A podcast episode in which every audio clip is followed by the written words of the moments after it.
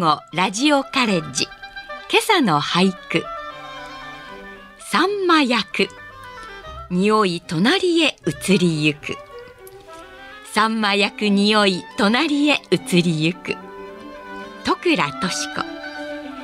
秋の味覚の代名詞ともいえるサンマは近年の不漁でお値段も高くなっているようですがこの時期の食卓には欠かせませんね。油の乗った焼きたてのサンマに大根おろしを添えてレモンとお醤油で。最高です。ちょっと贅沢をしていただいてみましょうか。さて今朝の兵庫ラジオカレッジはアンコールアワーの4回目。令和3年1月30日に放送した中国哲学研究者で大阪大学大学院教授湯浅邦弘さんの人生に聞く最根端をお届けします。今朝の講座は本科生の往復課題番組です。本科生の皆さんは講座を聞いて感じたことを往復はがきにまとめ事務局まで提出してください。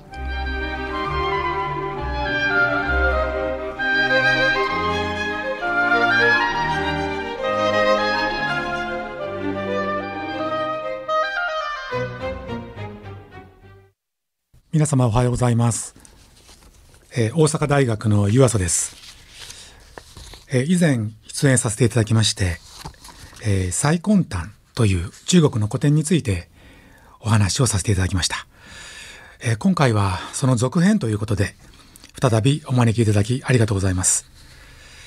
えー、最根端という古典、まあ、数ある中国諸聖訓の中でも最高傑作と言われるものですね。今日はこれについてあのお話をしたいのですけれども、えー、皆様あのいかがお過ごしでしょうか、えー、新型コロナウイルス感染拡大によってさまざまな、えー、ご苦労をなさっていることと思います、えー、自粛生活が長いですね、えー、大学においてもですね、えー、オンライン授業というのがずっと続いています、えー、学生の登校が、えー、規制されてしまったためにえー、パソコン、えー、ネネットを通じた授業ということになってますね。で今学内であの非常によく売れている商品というのがあるんですね。先日、えー、学内の売店に行きましたら、えー、教職員に今すごく売れている品物があるとというふうに店員が言っていました。何かなと思ったらですねそれはあのヘッドホン付きのマイクなんですね。はい、このオンライン授業をするときに、えー、ヘッドホンとマイクが一体化されている。そういう商品が、えー、先生方によく売れているというので私もついあの一つ買ってしまいました。そこであのつけて試してみたんですけどね、えー、鏡に映る自分の姿を見ますと何かあのテレビショッピングの受付のような感じになってましてまあ学生諸君のあの言葉をえー、受け付けているとそういう感じになっております。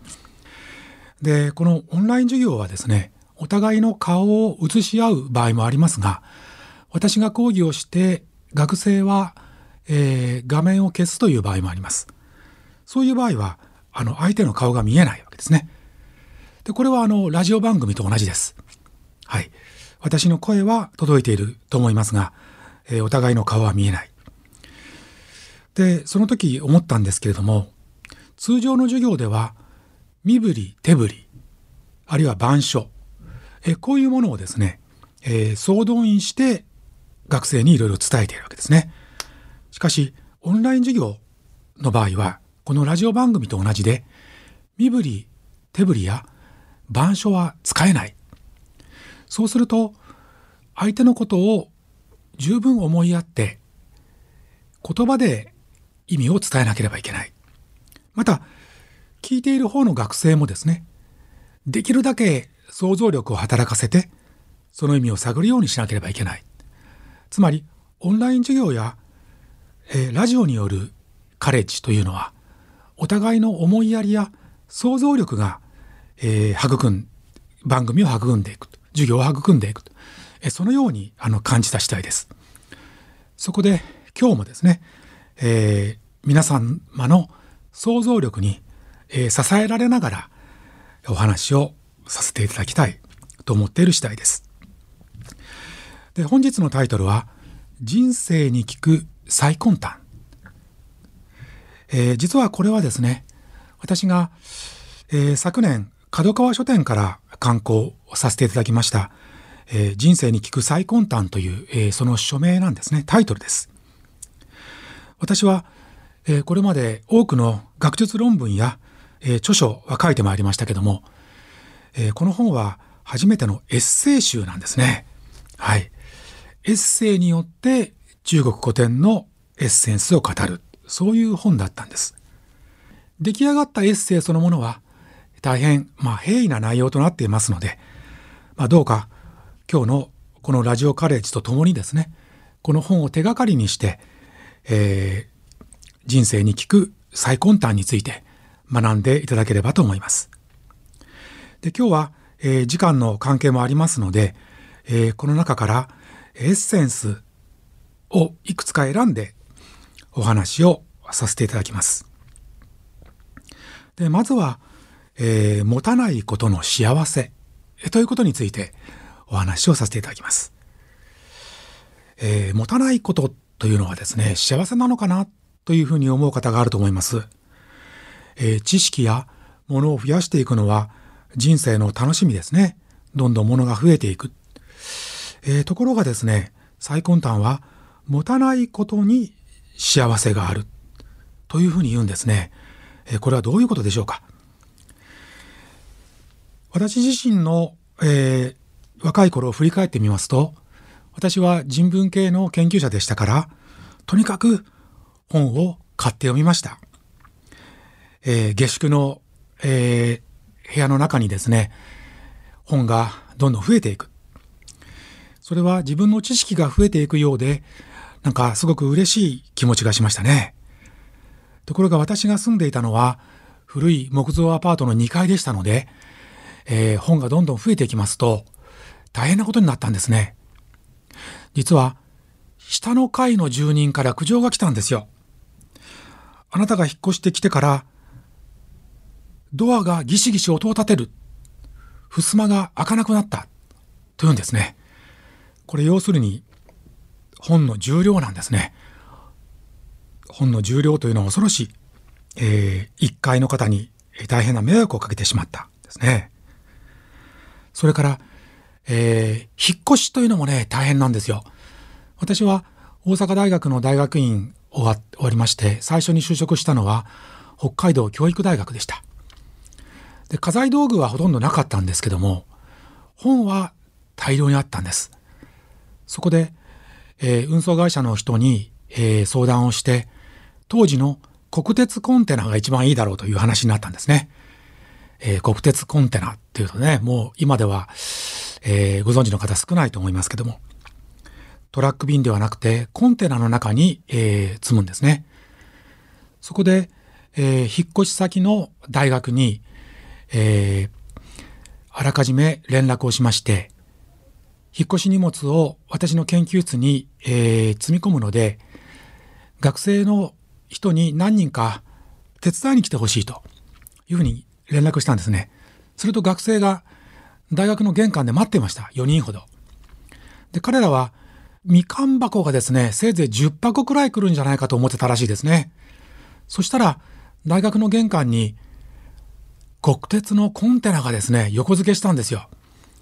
そして扉を開けると、数百箱の段ボールが積み上がっている。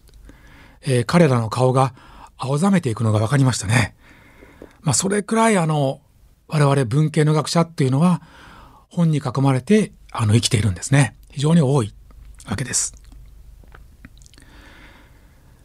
で、私のこの研究生活というのは、この本に囲まれて生きていると言っても過言ではありません。しかし、えー、最近つくづく思うんですが、やっぱりそれにも限度があって、多ければいいというものではないな、なと思いました。だんだん空間を圧迫していくんですね。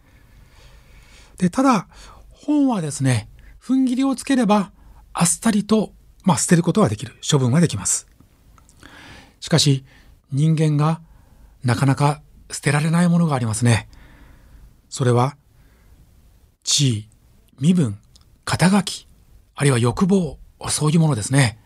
一旦身につけたが最後、なかなか、えー、それを捨てることができない。私たちは、えー、冬になると一枚ずつ着物を着ていきます。上着を着て、コートを着て、手袋をつけて、帽子をかぶる。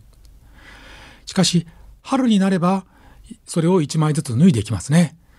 人生も同じで、身につけたものは一枚ずついつか脱いでいく必要がある。えそれなのに、この地位、身分、肩書き、欲望というのは、なかなか捨てられないんですね。はい。で、最根端は、えー、こういうものが実は自分の心を束縛していくんじゃないか。一つ捨てましょう。多くを持たないでおきましょう。それが幸せを招くというふうに言っています。でこれはおそらく当時の世相を最根端がよく見ていたからではないかと思いますね。えー、溜め込むだけ溜め込んで失脚した人、あるいは早足に歩いて転倒した人、こういう人を多く見たんじゃないか。もちろん人間というのは、えー、高みを目指すから、えー、努力もできるし、成長もできます。そしてその結果としてしかるべきポストや財産を得るっていうのはとてもいいことですね。しかしあれもこれもと抱え込んでですね手放そうとしないとどうなるでしょうか。はい。やはり私たちは樽を知ると。ね。これが大事なんですね。一定のところでとどまる。そういう心構えを持ちたいものです。その境地を最根端はですね、別の表現でこうも言っています。酒はほろ酔い、花は五分咲き。これもいいですね。泥酔した人。これは、えー、甚だ醜い。それから、満開に咲き誇った花というのは一見いいようなんですけども、本当の美しさは五分咲きの花だ。というふうに言うんですね。はい。えー、最根端はそれをまとめてこう言っています。多く増するものは厚く失う。はい。いっぱいに抱え込んでしまった人は失う時のショックも大きいですよ。と言うんですね。はい。えー、これは大変、あの、名言だと私は思います。はい。では2番目。えー、2番目は、耳に逆らう言葉はい。えー、耳に逆らう言葉というのは、すんなり入ってこない、耳に痛い言葉という意味ですね。中国古代の聖人、孔子は、自分の人生を振り返っています。えー、論語の中に、皆さんもよくご存知の有名な言葉があります。孔子は、五十にして天命を知ると言いました。続いて、六十にして耳従うとも言っています。はい。60歳になって人の言葉がすんなり耳に入ってくるようになったという意味ですね。非常に高いこれは精神レベルではないかと思います。しかしよく考えてみますと、あのこうしてさえもですね、60になるまでは、つまり59歳までは、人の言葉を素直に聞くことができなかったということを告白しているわけですね。ましてや我々凡人はなおさらではないでしょうか。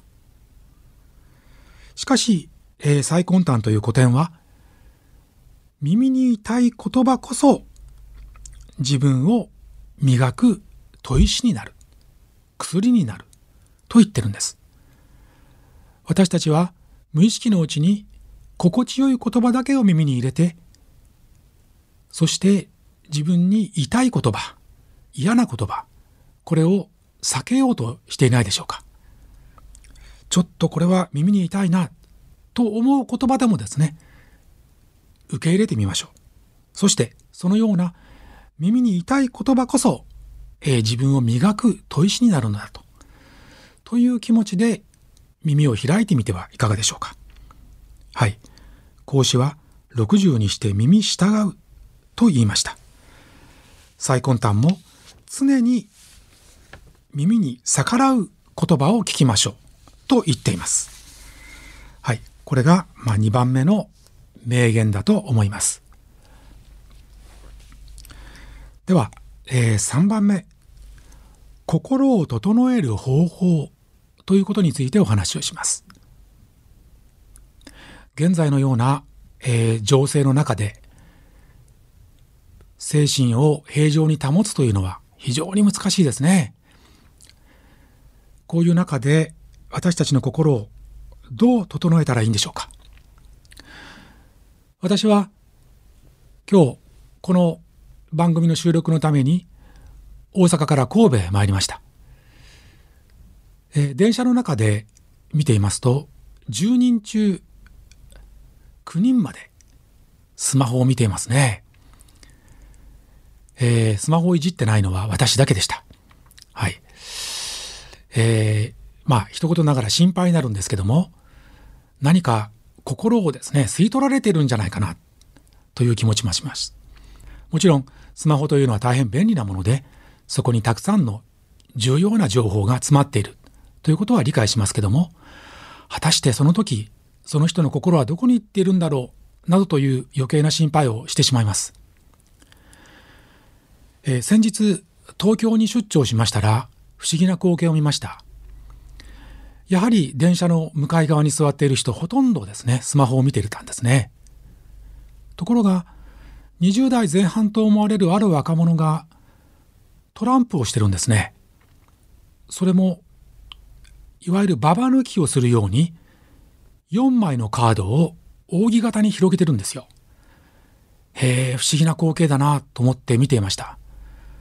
ところが、私の老眼をこすってよくよく見てみますと、えそれはトランプじゃなかったんですね。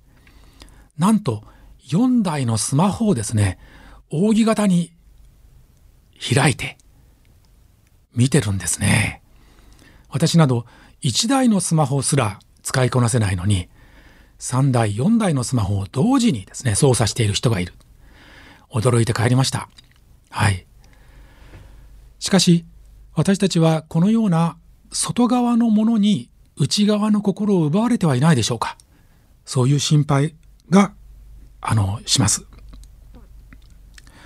最根端もそういう外側のものをですね外物と言ってます。外のものですね。この外物によって私たちの心が囚われてしまう。あるいは私たちの心の鏡が歪んだり曇ったりすることがある。そして外界のものを正しく捉えることができなくなる。というふうに言ってます。では、どうしたらいいんでしょうか。はい。それは、やはり適度にですね、えー、その外物を遮断するということが必要ですね。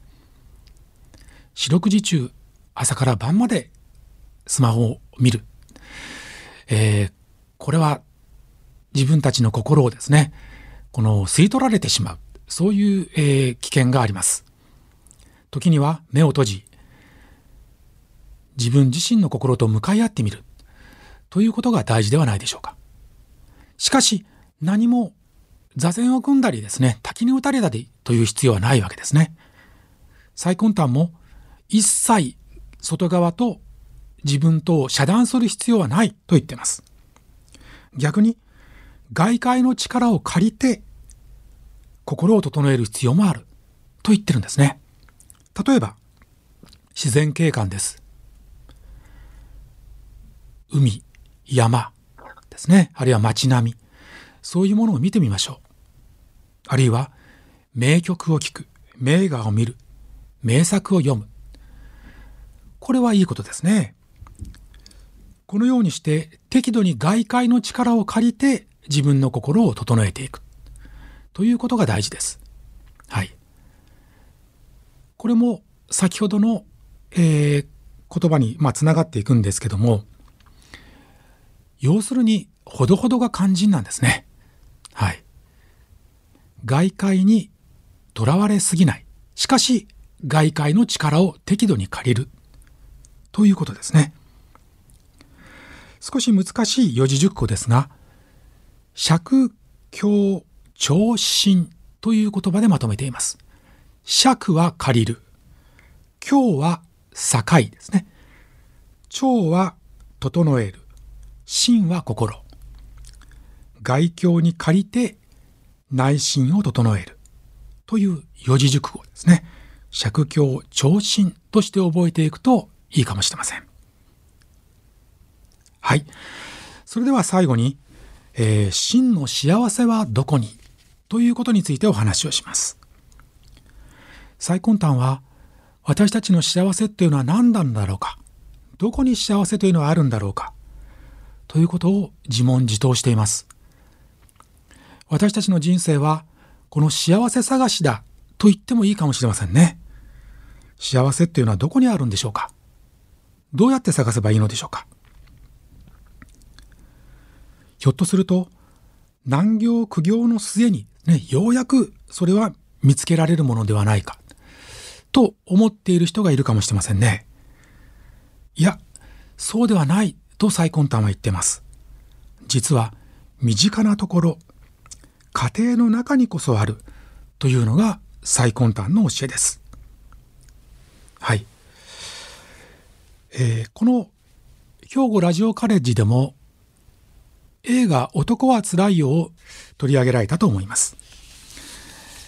えー、私も寅さんファンの一人でありまして、ちょうど今から1年前でしょうか。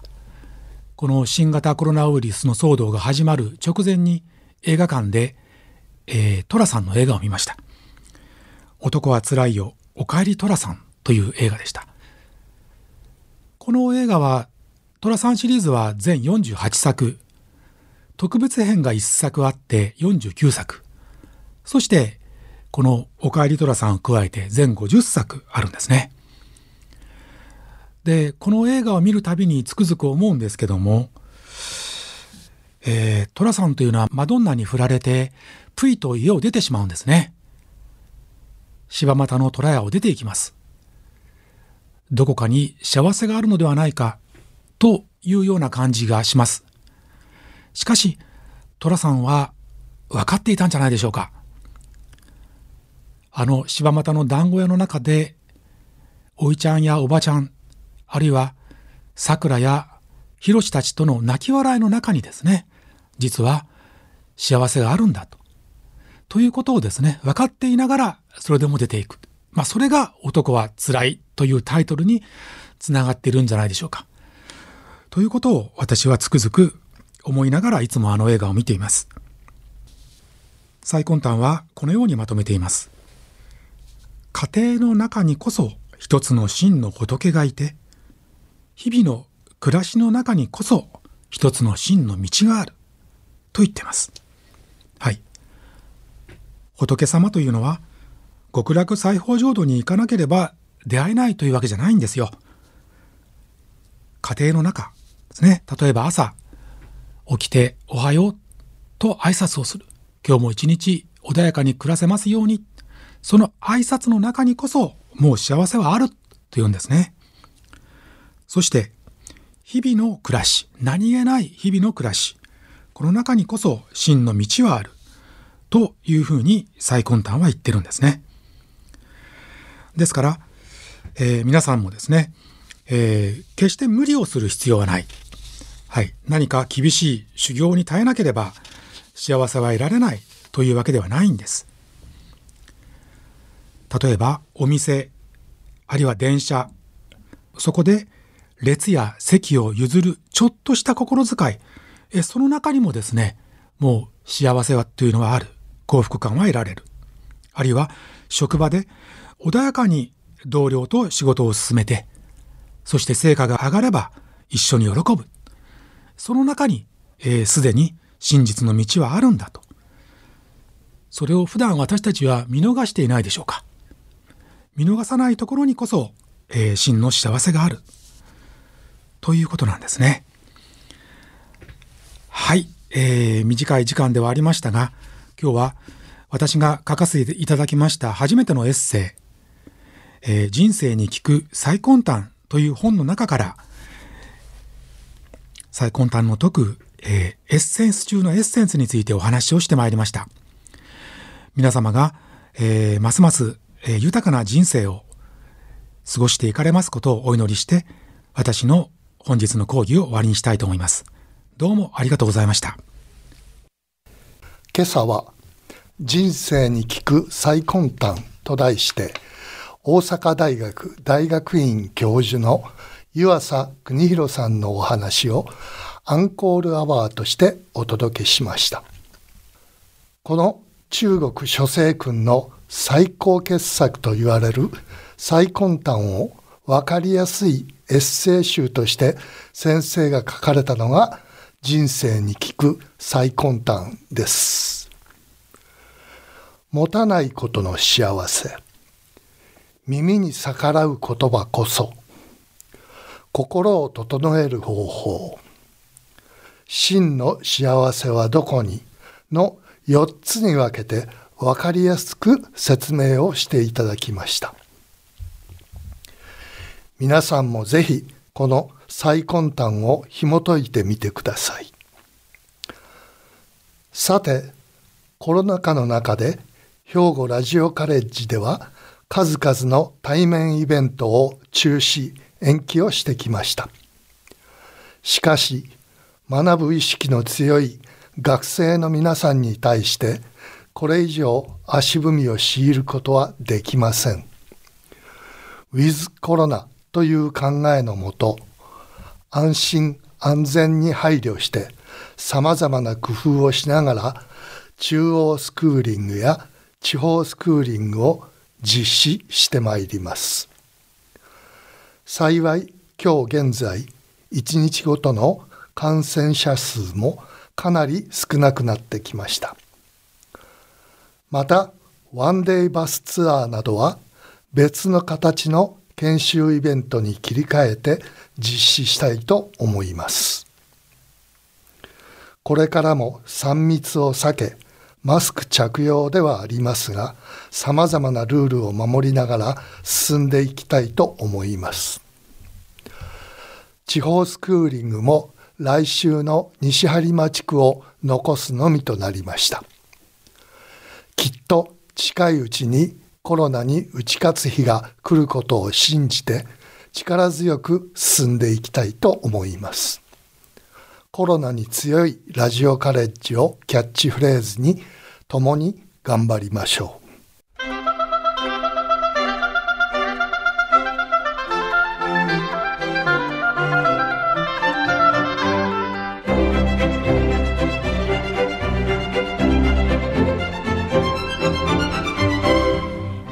ラジオカレッジ。今朝は人生に聞く最根端を兵庫ラジオカレッジの加古隆学長の案内でお届けしました。来週は江南女子大学国際学部教授野崎志保さんで多文化共生と定住外国人子どもの教育の充実を予定しています。この番組は兵庫県生きがい創造協会の提供公益財団法人井上記念会の協賛でお送りしました。